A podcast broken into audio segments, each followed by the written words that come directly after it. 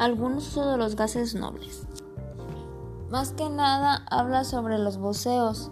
Dice que utilizan oxígeno y nitrógeno, pero el nitrógeno a momento de que ya están muy abajo de las aguas, como es más alta la intensidad ahí, les puede causar daño a mm, una desorientación mental.